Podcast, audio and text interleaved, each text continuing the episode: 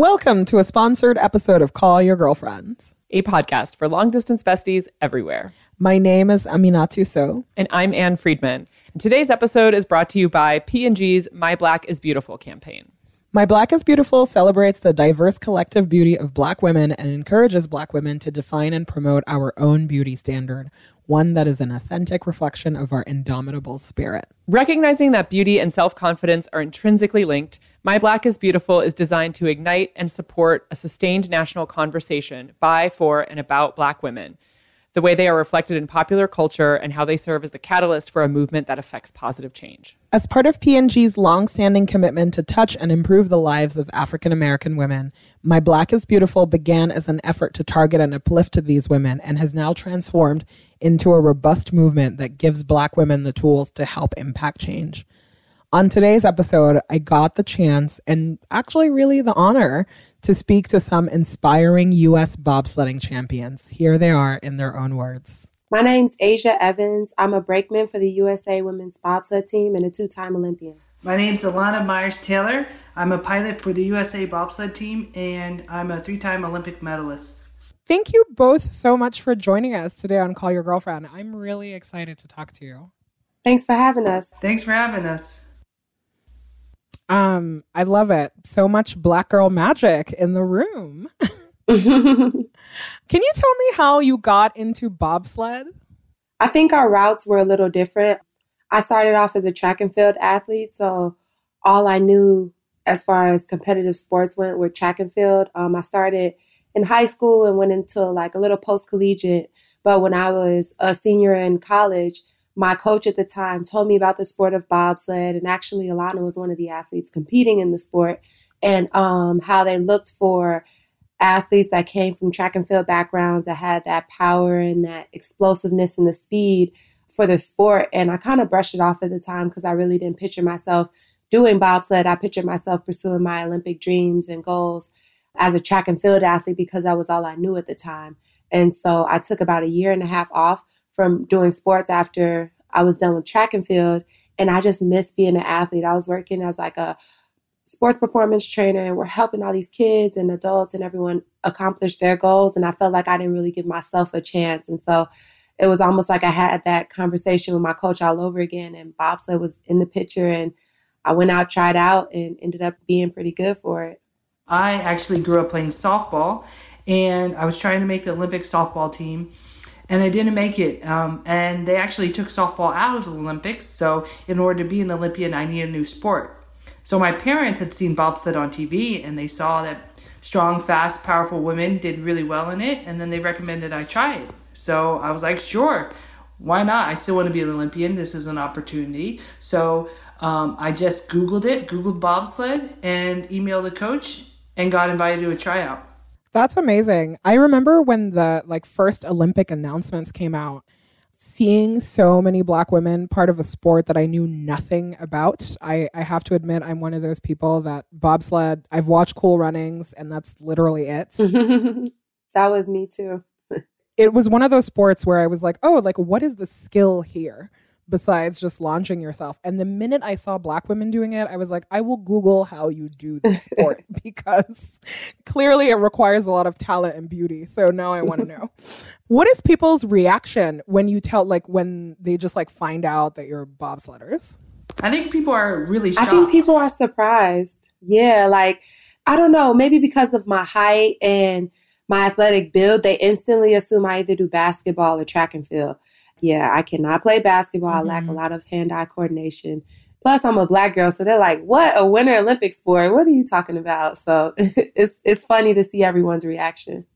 And I think for me, it's also all of that, but also um, the fact that I'm from Georgia, which is not a Winter Olympic state at all. You know, um, so to have somebody from Georgia representing this winter sport, it's kind of shocking, and but it's given me a really good platform to share my story what you both do is really is show a lot of people including myself that winter sports are accessible for us.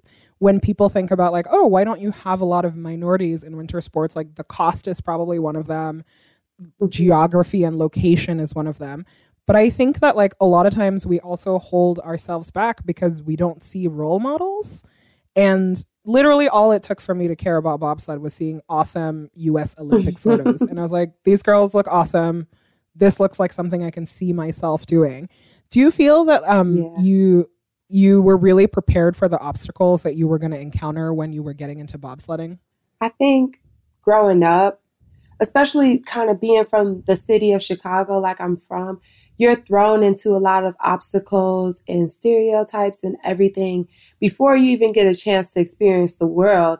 And so, um, my mom was a big influence in my life from from the earliest stages because she helped me to kind of learn that there was more to the world and experience different cultures, experience different sports, activities, and and just different surroundings. And so I was a little more equipped to do this sport and to take it all in by the time I did. Uh, I think without her, who knows if I would have even made it that far, let alone been equipped to kind of deal with everything that came with being a bobsledder or a black bobsledder at that as well. I think for me, you know, I was fortunate or unfortunate enough to have a lot of different experiences throughout my high school and collegiate career as a softball player, basketball, you name it, I played it.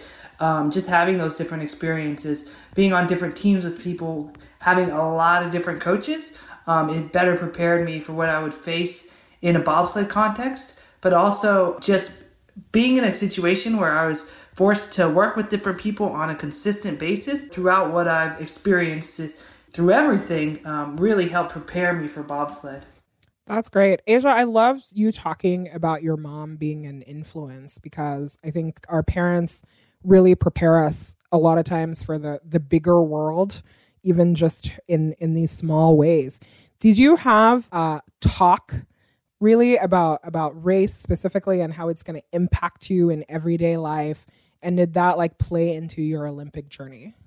She it was like she didn't allow me to fall into a certain category or to feel like it was all these other people and then it was me. Like I was thrown into situations where I dealt with other races. I went to a, a language academy from kindergarten through eighth grade. And so not only are you learning a different language, but you're around all different cultures, all different types of people, and that helped me. And then it wasn't honestly until I went to high school or I went to a Chicago public high school where it was like, all these black people that look like me, but their views were a little different. So it was a, like an opposite effect for me. And I think that having that background early on really helped me. And it wasn't until I started experiencing stuff more as an adult and I really started to become aware of different biases of how people try and judge you and and throw all these things on you that I started to have real conversations with her just how shocked I was that this is really how people are and how they really think. We've had a few conversations, even with me doing bobsled and traveling to some of these smaller countries to where they're not used to seeing people that look like me and understanding that even in our sports. And she was just showing me that that the world just sometimes people don't know any better and that's all they know and you have to look at it and accept that that's where they're at in their life and that's what they believe and it doesn't have to affect you and your beliefs and so um, once i started to really get a, a grip on that it made it easier for me and, and you know it wasn't affecting me as much what about you elana did your parents have a consistent talk with you about race and this journey or did it like organically happen well, first, I'm biracial. My mom is white. My dad is black. Um, so I think race is something that you can't help but talk about, especially in a biracial household. Um, you know, from very early on, um, my mom told me that, you know, there's just some people in the world who aren't going to like you, not only because you're black, but also because you're a woman because of this and because of that. And in some cases, that just means you're going to have to work harder um, to get where you want to be and to get where you want to go. So having that talk early on with my mom and being able to freely talk about race and gender issues with my parents throughout my entire career um, has really helped me navigate the waters that I'm in now. You know, when I started bobsled, yes, we had Vonetta Flowers um, as the first African American to win a gold medal, but at the same time, she wasn't on the team when I was on the team. So, um, still being in a world when I started in 2007 that was predominantly white, you know, um, that was a little bit different. And, and I encountered people on my team who hadn't had much experience dealing with people from other races or competing with and against people with other races. So, um, that was a pretty eye opening experience for me. But having the opportunity to talk some of those issues through with my parents um, really helped. And to this day, there's a lot of stereotypes around bobsledders and, and black bobsledders and stuff um, that I'm I'm working hard to dispel. But you know, it, race and, and bobsled and winter sports can't help but be an issue. Yeah, that's so true. You know, on the show, we talk a lot about implicit bias and how it affects like every day just being a woman in the world and being a black woman specifically with work. Do you think that there's implicit bias in your sport and how has it impacted your own worldview and how you view your role? Well, there's definitely implicit and explicit uh, bias in our sport. Unfortunately, you know, there's still the stigma on black drivers that um, we shouldn't be driving. We should stick to push athletes, that we don't have the mental capacity to drive bobsleds. You know, most people don't realize there's actually a lot of skill that goes behind driving a bobsled. Most people think that people just get in and lean left and right. Um, which is which is not true at all. Like it takes a lot of skill to learn how to drive a bobsled. Um, so you know, I've heard it up until this year even that, that black athletes don't have the mental capacity. And, um, you know, I've heard about different sled makers. You know, there's a whole bunch of different people who make sleds not allowing black athletes to drive their sleds because they don't believe they can handle it and, and things like that. So there's definitely wow. a lot of biases that shape bobsled, um, but we're out there to try and dispel those myths. Aja, do you think that um, black bobsledders have to work twice as hard? Honestly, you don't have to work twice as hard from a physical standpoint. And I think that's what scares them is we just come out and dominate. And that's the fun part for me. But I think um, it's more from an emotional and a mental standpoint. You have to be equipped to handle the subliminal messages or shade or just people's they I, I think they just don't know and they don't understand or they've already created their ideas about us as a person or that we only have these athletic abilities because we're black and stuff like that. They've created that in their heads prior to even meeting us or getting to know us. And so, um, when it comes to our sport and specifically our team, I was so blessed to be on a team with so many other strong women, let alone strong African American women, and we're all dealing with it together. So it helps us to have strength when it gets hard or you just don't understand why people act like that or think these things. And so having people like Elana and my other teammates to just talk to about even not just bobsled related when we see different things going on in the media and we're just like able to kind of experience it and go through it together. And I think that was the best part about it was having other women going through the same things and we're all there to support each other. I love what you said about dominating and really just owning that because mm-hmm. I've watched the Winter Olympics probably my whole life because my my family we lived in Europe and we always followed it. But this was the first year where I felt like there was there was more than like one black athlete because the Winter Olympics would always do this. They're like, here's the one black skier, here's the one black whatever. And this year I was like, oh, it's lit. um, yeah. um, yeah, it was like we, you know, I'm like, give it two more Olympics and only black people will medal from all over the world. I really love that. The other thing, mm-hmm. you know, that was so striking to me, I keep going back to the photo announcement of your team because I remember how much it affected me because that visual was just something that I had never seen before. And one thing that is really, really, really cool about the US bobsled team is that the team varies in body types. I thought that was really awesome. It wasn't this like, oh, you have to have mm-hmm. this specific kind of body to do this specific sport, which in in its way is also kind of it would feel limiting for somebody who's an amateur or whatever. And mm-hmm. it was interesting to go from like noticing that and how awesome that is, then to hearing a lot of the negative language and how people police black women's bodies, especially when they're athletes. And mm-hmm. I'm wondering if like both of you can talk about your experiences with that. I think the beauty in our team uh, specifically is the variety and how we're all built differently. We all look differently, and we're still the same beast, regardless of who it is. Yeah. And so um, it's always fun because, you know, everyone, you're just able to embrace that di- diversity. And, and I think that was key is like owning who you are, having confidence in your abilities and what you bring to the table, and matching that with a driver who brings similar yet different qualities. I think um, with all the drivers, they were all different. all the brakemen were different, but yet we all gelled together when it came time to do work and come together as a team. And so um, having those levels and that variety really helps to balance it out. And, you know, at times you, we may not agree on everything or, or whatever, however that goes, you stick like however many of us, nine to six women together all the time, um, traveling from week to week, spending every day together. It gets hard sometimes, but I think our our differences really brought us together at the end of the day. And I think what's really cool about bobsled is not only is there diversity among the U.S. team as far as body type, but there's diversity across the world, you know, with having a Jamaican sled, a Nigerian sled, and, and sleds from Russia, or sorry, uh-huh. Olympic athletes from Russia, um, and Belgium, and, and all these different sleds. You know, it was, it's really a collection of of women from across the world, beautiful women with different body types. And I think that's what's really cool about our sport yeah. is you can find success no matter what you look like, no matter where you come from. And, and I think that's what makes bobsled the coolest sport uh, in the Winter Olympics. Yeah. And I'm not sure how uh, your experience was when you first got in, Elana, but I feel like as I started getting more years under my belt in this sport, it just kind of became like cool throughout the entire sport. Like I felt like everyone was happy to have that diversity. Even on other countries, we were vibing with African American girls from Great Britain, Canada, the Nigerian girls, Jamaica, and just having them all kind of we all coming together and and being proud to give the women of winter like a new look.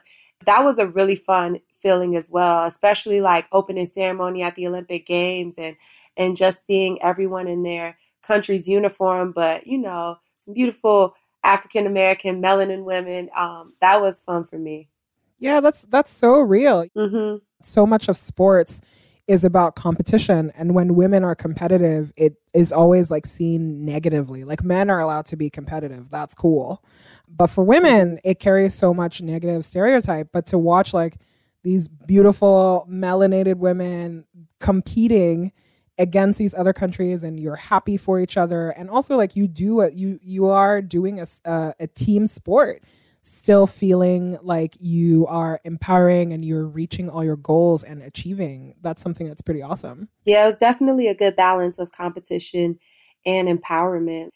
I felt like at this olympic games being proud of all the other women competing didn't take away from my performance or my focused. Uh, it, we were still the same competitive athletes we've always been when it came time to to get on the line and do what we do. But we were also just proud to see others win and, and others perform and do well. And so I think it was a a pretty good balance. Yeah, um, part of the reason I continue to do the sport and, and am trying to go another four years is because I want to really see the growth of the sport. And I think competing at this high level has taught me so much that's going to extend into my future life whenever that starts, as far as how to compete in a boardroom and how to compete in the business world. And I um, am working tirelessly to make sure other women have that opportunity and other women understand how valuable that opportunity is.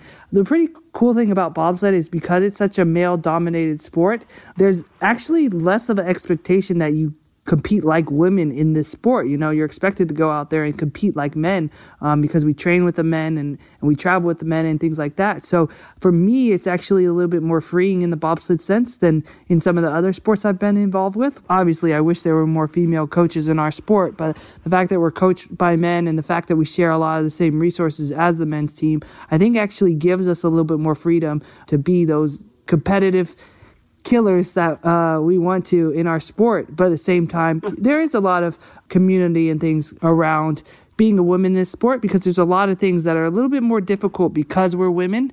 We do have to get along with more women across the world because of that. Can you talk more about those things that you feel are difficult? Yeah, for example, the very basic of the sport is one of the things we have to do is move these sleds all over load them on trucks we have to take them up and down the track we have to prepare them and stuff like that and the men's and women's sleds weigh the exact same well you know, we're not as strong as the men as much as we try to be. So it takes many more female to carry the same size sled as it would a men's team, for example. So that simple fact alone, um, you'll see women coming down the track and, and, and at our races. There's a lot more community because of that. You know, you might have a Russian and a Romanian helping out on a sled just because it's that heavy and everybody knows how heavy it is.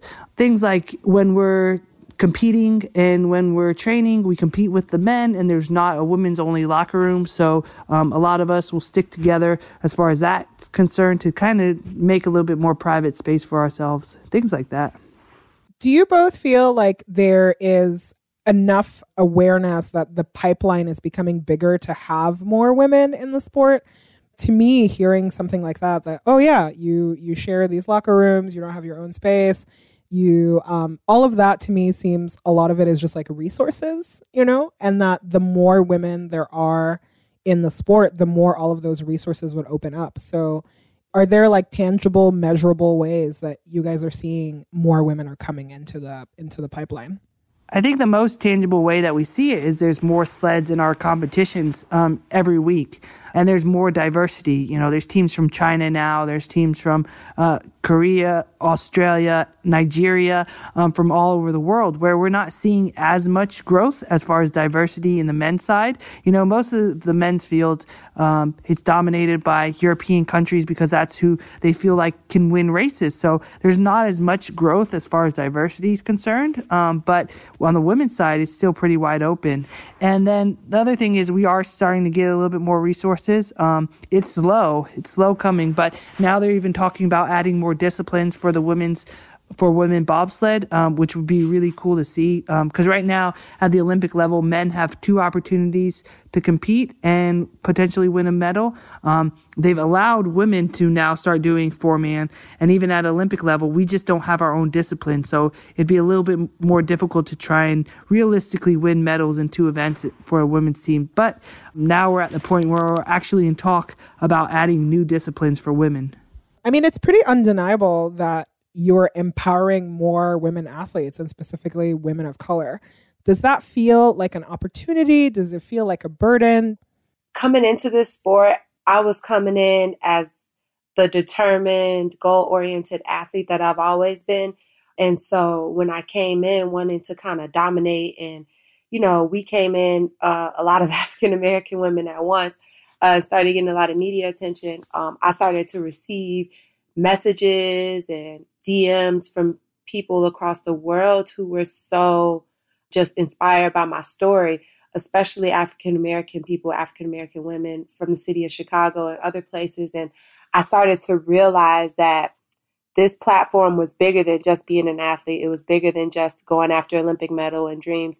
We stood for so much more, overcoming adversities, biases, uh, stereotypes and and just coming in and dominating and giving people hope through our journey. I don't feel like it, our sport resonates with people and what we do resonates with people just because we're pushing the sled.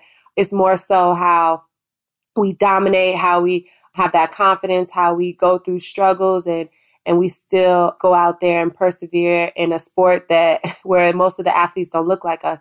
And so um, it wasn't until my journey through bobsled that I started to realize that it wasn't just about me being an athlete. I was representing so much more. It wasn't just me up there. I was representing my city, my country, black people, black women, these kids that come from the same streets as me who um, now have hope and can see what we're doing. And so um, it's been an empowering feeling, honestly.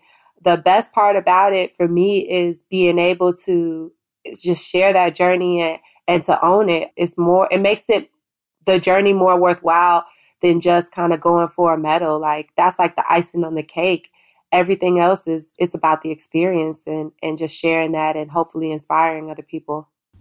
And that's why it's been so cool to partner with P&G and be a part of the My Black is Beautiful campaign, just to be a role model and to show our experiences and how beautiful black women can be and how beautiful we are regardless of what sport we're in and, and regardless of whether it's the Winter Olympics, Summer Olympics, or no Olympics at all.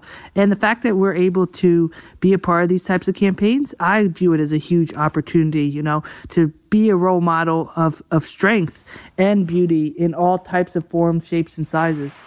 That's so true. And I'm so glad that you felt the love from all around the world and from home because watching from home, it was pretty remarkable. Like with some friends, we had a party to watch bobsled and oh, everybody awesome. showed up.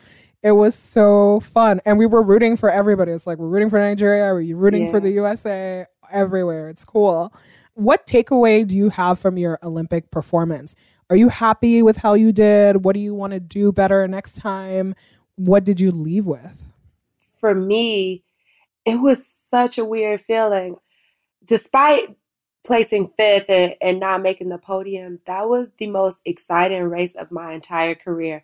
And to be in such an intense ra- run for run race, like it was any man's game every run. And to share that with the world on the biggest platform was so fun. I feel like everyone who won an Olympic medal completely 1000% deserved their Olympic medal. And we all fought until the very last run. And so knowing that I put it all in the line and I did everything I could, I'm okay with that. Uh, I think this this time around, it was more about the journey for me. And that's when I realized that I wasn't just saying it, I actually felt it in my heart when I left without a medal.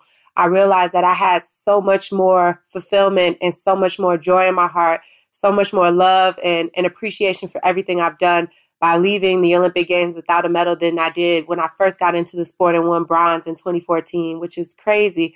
I just feel that I've grown so much as a woman and as a person that like I would, I you couldn't tell me I didn't win gold because in my heart I felt it one thousand percent. So I'm Aww. good. Yeah, for me it was a, a little bit different experience. You know, coming in, you know, all the obstacles that we had overcome, everything um, to get to that point. You know, that was a huge victory in and of itself. So it was an amazing race. We put on a show, and I really think it was one of those races that people would want to watch. And and for me, thinking about the growth of the sport is that's what you want. That's all you can ask for for Olympic competition. And I went out there and laid it all on the line and, you know, to walk away with a silver medal, I am super excited. Um, you know, I arrived to the Olympics in a wheelchair and to walk out with a, with a silver medal, that's, quite an amazing accomplishment and and just for the the growth of the sport and for the growth of the diversity and everything to have a race like that it was incredible so to be a part of something that amazing um, is beyond words uh, what you can describe so um, you know of course I still want that gold medal. I'm going to do everything I can to get one in, in four more years. but at the end of the day, that was a heck of a race. Man, it really was. I know. I feel like we're reliving it all over again, which makes me. I so know. Happy. I kind of got goosebumps thinking about it. so obviously, our show is called "Call Your Girlfriend." It's all about the power of friendship. Can you tell me who your like best friends are? Who's your team? How do they encourage you? And like just take your mind off of the fact that you are on the world's biggest platform doing crazy things. I mean, for me, it's family. Even the ones who aren't related by blood, my my closest friends, I consider like family. And I actually have a nine year old niece who is one of the smartest girls in the entire world, and she now has a cell phone. So that's my girl. Like I call her, talk to her all the time, and especially when we're on such a crazy uh, platform like the Olympic Games or traveling across the world, being able to talk to my family, the ones that really know me and support me, win, lose, or draw, and just know how to put a smile on my face despite anything. Those are the ones I turn to. I've met so many amazing women throughout this journey and friends who don't even do sports but are completely crushing it in their own fields and and just surrounding myself with these successful empowering people uh, that continues to kind of push me forward. It gets tough because we go on tour and we're gone for weeks and months at a time. And so thank God for technology and being able to talk to everyone and communicate back home because um, I wouldn't be able to do it without my friends and my family. What about you, Elana? When you talk about call your girlfriend, you know, the person that instantly comes to mind is my best friend from s- since second grade, you know, regardless of what time of day it is, regardless of where I am in the world, I could always call her and, and talk about nothing at all or talk about whatever she's got going on or, you know, I don't know that we've really had any conversations over the past 11 years really centered around bobsled. So, um, to have that kind of best friend in your corner, it's amazing. And, you know, she's one person who really helps keep me centered. But of course, my team is much bigger than that. And I'd be amiss um, not to mention all the great people around me, you know, my husband, my parents, my family, my friends. It's really taken a team to get to this point. It's incredible on how many people it actually takes to get somebody to the Olympics. And I think people see you on the platform and they see you on the podium and they think, you know, oh, it's so great this person did that, but it really is a team that it takes to get to where you are. So I'm so blessed to have incredible people around me, whether it's my teammates, my friends, my family, anybody who's been with me through this entire journey. Uh, it's absolutely been incredible. What are your hopes for the next Winter Olympics in four years? What do you hope will change for all the little girls in this country that got to watch you? I really hope there's uh, a, a, continued increase in opportunity for women.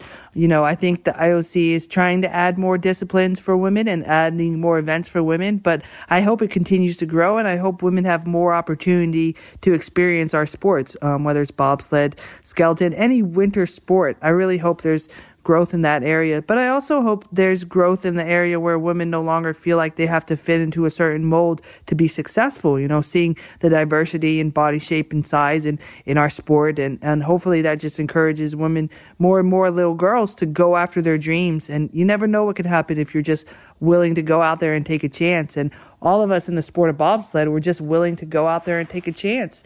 And I feel like Winter Olympics um, is is one of those kind of events that serves that kind of uh, format. Is is most people out there, you know, they were just at some point willing to take a chance on a crazy sport. All of the Winter Olympic sports are pretty crazy. so um, for any of us out there competing, we have it's really about going outside of your comfort zone and and trying to find a way you can succeed.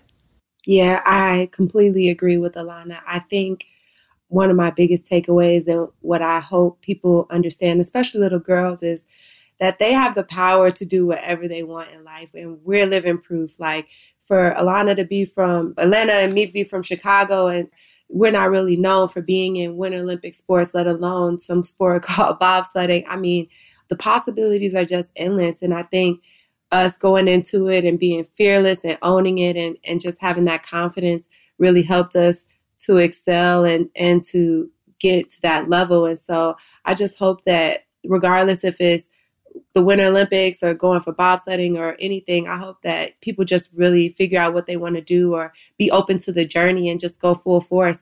Growing up, you couldn't tell me I wasn't going to the Olympics and winning an Olympic medal, but I just thought it was going to be in track and field because that's what I was used to doing. That's what I grew up doing. That's all I knew. And lo and behold, my journey led me led me to a sport far different from uh, track and field, but I ended up accomplishing my wildest hopes and dreams, every single one of them, and except for winning gold. Hmm. But I'm come I come back for that. But um, just getting out there and being able to do everything I wanted to do and more. And so I think that now having that knowledge and experience, I hope that everyone else understands that sometimes it may not look exactly how you want it to look, but if you know what you want in your heart, you have this goal set for yourself, just be open to it and go for a full force and be open to the journey and, and take it all in. I think we went to so many beautiful countries in the world. We competed on so many amazing platforms and honestly that was the biggest part of it and that was the most fulfilling part was going to all these places i swear before i started bobsled i had like one stamp in my passport I was in Mexico. And so um, going from that to several different countries and experiencing during wintertime, which is another thing I feel like Black people don't do enough of, it was so rewarding for me.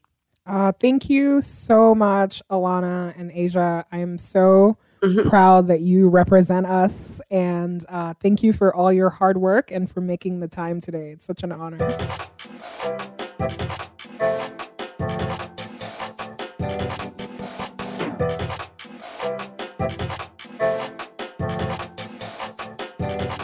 Hi, Kehri. Thanks so much for joining us today. Uh, Kehri Jones, U.S. bobsled brakeman. Um, I'm gonna ask you the same question that I asked every bobsledder I've talked to ever in my whole life. How did you get into bobsled? So I was actually recruited into the sport of bobsled by um, Elana Meyers Taylor. she was looking for athletes and came across my strength and conditioning coach. She was able to see what I did in track and field and how I ran, and she thought that I would be a good fit. So my coach came and asked me, like, if I still wanted to compete because it was my last year of eligibility to run track. And I was like, yeah, well, sure, I am. And he came across me with this idea of doing bobsled. And it was just like, it just took me back because the previous games had just finished and we saw Lauryn Williams race. And that's kind of an idol that I looked up to all my life running track. And I was like, well, I don't know, but I definitely would try. And we did the tryout process, and I ended up being okay at the sport. That's awesome. I got to talk to Elana earlier. So I love that, you know, the community is that small and it really takes a lot of recruitment and making people realize that they can do the sport to compete. Mm-hmm. Kehri, what is people's reactions when you tell them that you're a bobsledder? Do they like is do you have positive reactions? What are kind of also what are the worst reactions you've gotten? So the majority of the reactions I get being from Texas is how did I get into the sport? You're from Texas, it's hot. How do you deal with the cold? Like are there other black women who bobsled? Like a lot of people from Texas don't know about the sport just being from the south and not having a lot of snow where we come from, snow at all. So that's the majority of the reactions. But then when you get into like people who kind of have an idea about bobsled, it kind of gets a little negative because they're like, You're so small. How do you bobsled? Like, you must be on like a recreational team, or, you know, because I don't fit the ideal image of a bobsledder. But is there really an ideal image of the bobsledder, even? Because the thing that I noticed that actually drew me into even wanting to watch it was the fact that there was so much body diversity on the team. You know, it was, I didn't feel like, oh, you have to have like this specific body or you have to be this tall or that big. I was like, here, all, all these women look very differently. And so it seemed like really accessible because of that. If you uh, the majority of everybody in bobsled is pretty tall and a pretty like a built chick. I'm I'm only five one barely, and I'm pushing like less than 150 pounds. So you don't really see that at all. You only see it from some of the Asian countries where that's the way that they're built. So like the majority of USA, nobody that raced was under like five seven. I think Elana was the shortest person who raced for USA. And even like the Germans and all the people who are like been in bobsled for a long time, the stereotype is true. A lot of the girls are heavier, more built chicks, and they're not like itty bitty like me. but you're really strong. Have you faced like any kind of negative reaction for being like a very strong, like smaller woman?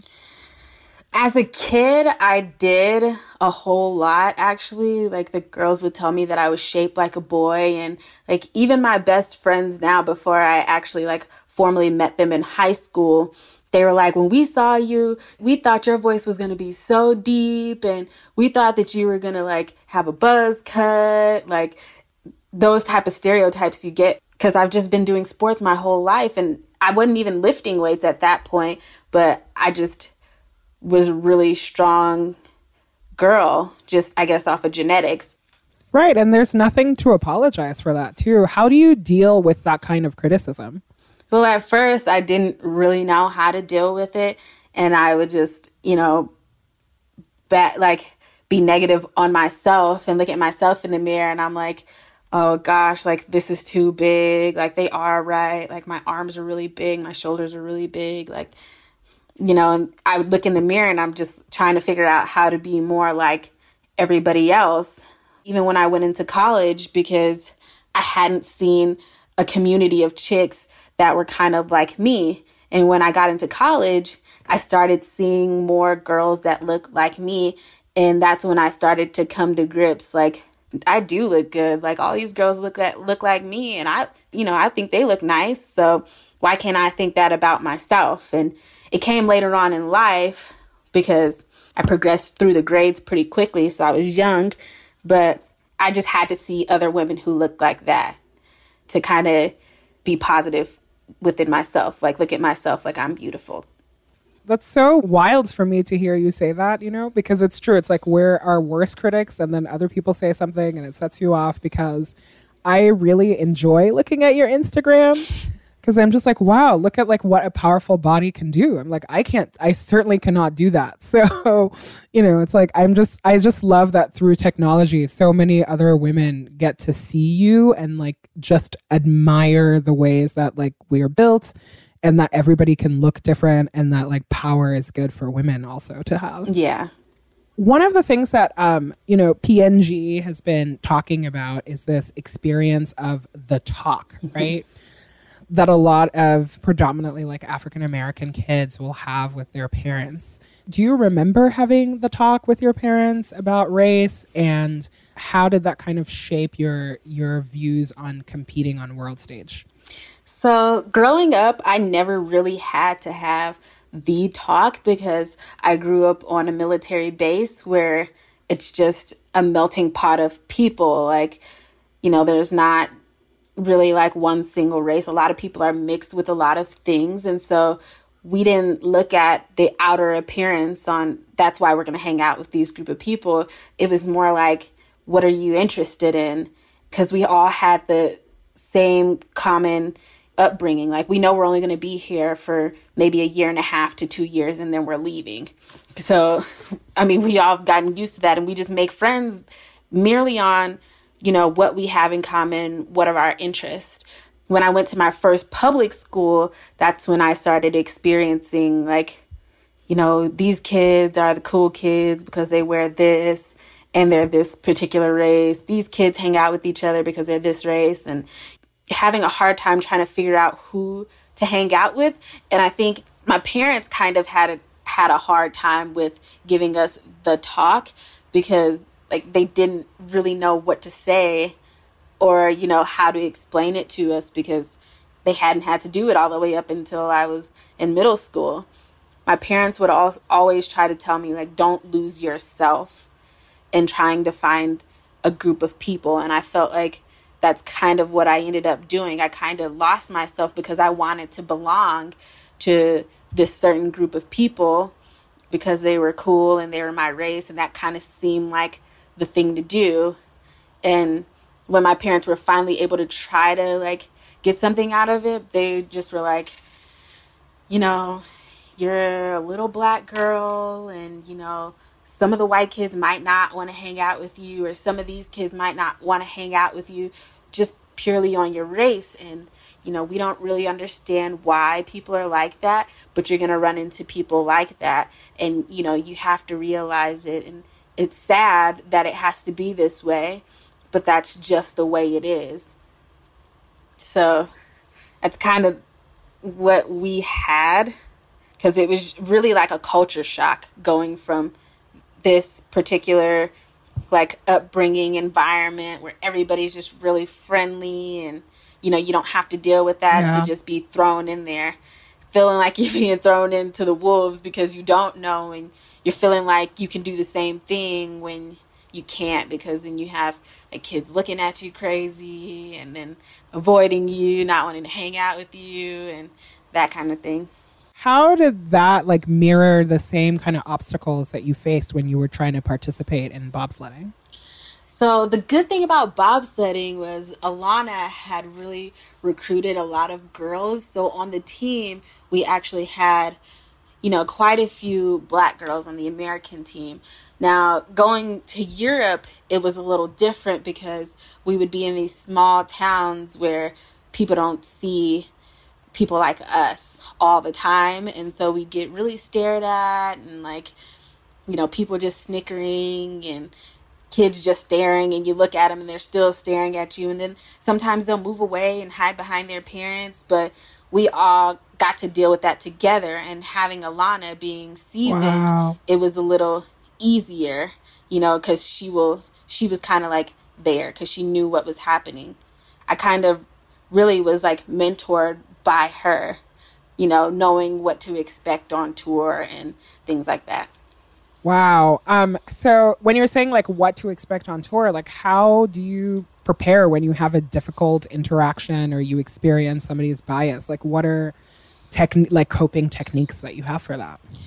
A lot of times, I mean, although in the moment you're kind of taken aback by people just asking weird questions, but afterwards you just kind of chunk it up to their ignorance, like not knowing, just not having been exposed to that. And, you know, although it's sad that you have to do that because we're not technically, it's like in the unspoken rule book that we're not allowed to stare at people or do the same things that they do to us. But we kind of talk about it together sometimes and laugh about it because after a while it just gets old. Yeah, right. And it's so I it's so impressive too because you know it's like people are watching you, but y- like y'all are at work. Like this is your place of work, and there's it. There's so much to be said about like being a professional in these moments that can be so jarring for you. Mm-hmm. Yeah, for sure. How does it feel to be like world champion bobsledder Kehri Jones? Because I have a really hard time with like accolades and bragging and whatever. And when you're an athlete, that just comes with the territory. What goes through your mind when you every time that you realize that you're a world champion bobsledder? To be perfectly honest, it kind of doesn't really mean anything when it comes to like making the Olympic team, obviously. But like in the moment, it was just awesome to be racing with Elana, the woman who brought me into the sport, and knowing that we're the best in the world. I didn't really realize it. Like, I was still in shock like a week later, and we had an- another race afterwards. But I was just like in awe that I was able to do that and set myself apart from every other woman who's competed in bobsled. I'm only the second brakeman to ever win a world championship. So to be wow. able to say that is like profound. Like nobody else can say it. Only me and one other girl can say it. And Elana can say it. She was the same pilot who won both. It doesn't really mean anything when it comes into Olympic year because we have a committee that kind of does whatever they want to. And unfortunately, I didn't make the Olympics like I thought I would. But I mean, I still have to remind myself that, you know, you are good. Like, you you can push fast. It's unfortunate that politics didn't work in your favor because I was taught to just put my feet down and let it speak for you. And yeah. to get that blow really hurt me, but you know, my mom is still there telling me to just fight on, fight on, fight on. For all for all that it matters, I think that you're amazing and you're empowering so many women, whether they're athletes or not, and especially women of color, to see themselves represented in you is something that is really, really powerful. Do you realize the enormity that that is, too? I've always wanted to be a shining light to the dark places that they put us in. And like growing up, I knew that's what I wanted to do. And getting back home and being able to talk to these girls and let them know, like, look, they put you in this hole, but you don't have to be there. You can be great. You can be the top whatever you choose to put your mind to it. Don't let, you know, society put you in this hole. And I've always been a big advocate for that. And I think that's because my great grandmother was like just the same. She never let anybody put her in that hole that she you know, because back when my great grandmother was growing up, not a lot of black people were able to get into schools, better yet, college. And she was able to knock down a lot of those barriers and to have that wow. in my back pocket to know, like, it, it just makes me want to encourage everybody else to be great. Yeah, I mean, that's you come from a family where a lot of women were first at something. So that sounds you know, it's like the inspiration that you can draw from that is just, it can change your life. Yeah. Can you tell me more about your support system? You've talked about your mom. Do you have like, who's like your best friend? Who are the people that encourage you and keep you going on the hard days and make you laugh? So, my support system it consists of my college track and field track coach and the strength and conditioning coach who actually got me into the sport of the bobsled. My mom and dad are always big supports. I have two little sisters that support me and pretty much it's my family and my best friend who I actually one of them I actually met in college. We used to race against each other. and We just best friends. We just clicked. And then I have three best friends from home.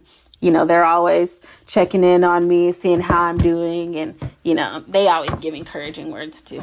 Can you tell me more about your best friend that used to race against because there's so many stereotypes that like women can't get along, especially if they're competing for the same thing. And I like I don't think that's true. On our show, we talk constantly about that's not true.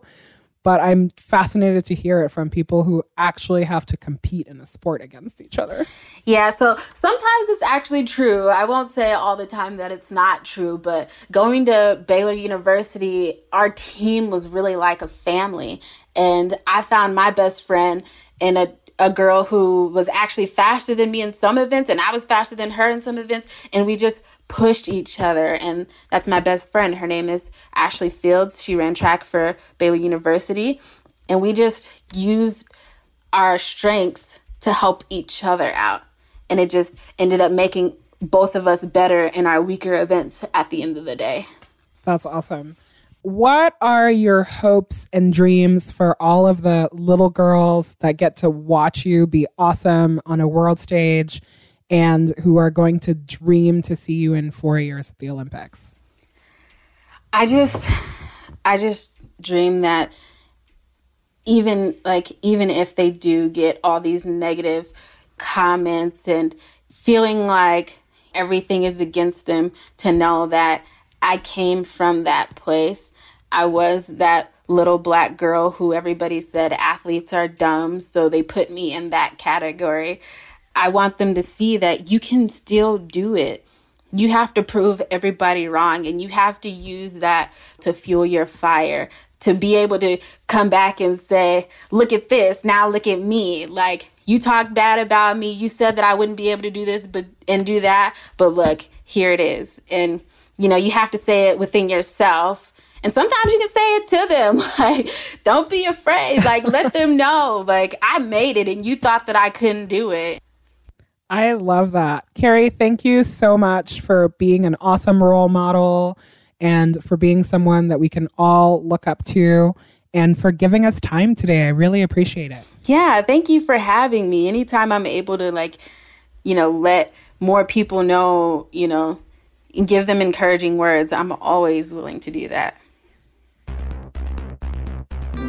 You can find us many places on the internet on our website, callyourgirlfriend.com. You can download it anywhere you listen to your favorite podcast or on Apple Podcasts, where we'd love it if you left us a review. You can email us at callyrgf at gmail.com. We're on Instagram, Twitter, and Facebook at callyrgf. You can subscribe to our monthly newsletter, The Bleed, on the Call Your Girlfriend website uh, you can even leave us a short and sweet voicemail at 714-681-2943. That's 714-681-CYGF. Our theme song is by Robyn. All original music is composed by Carolyn Pennypacker Riggs. Our logos are by Kenesha Sneed, and this podcast is produced by Gina Delvac.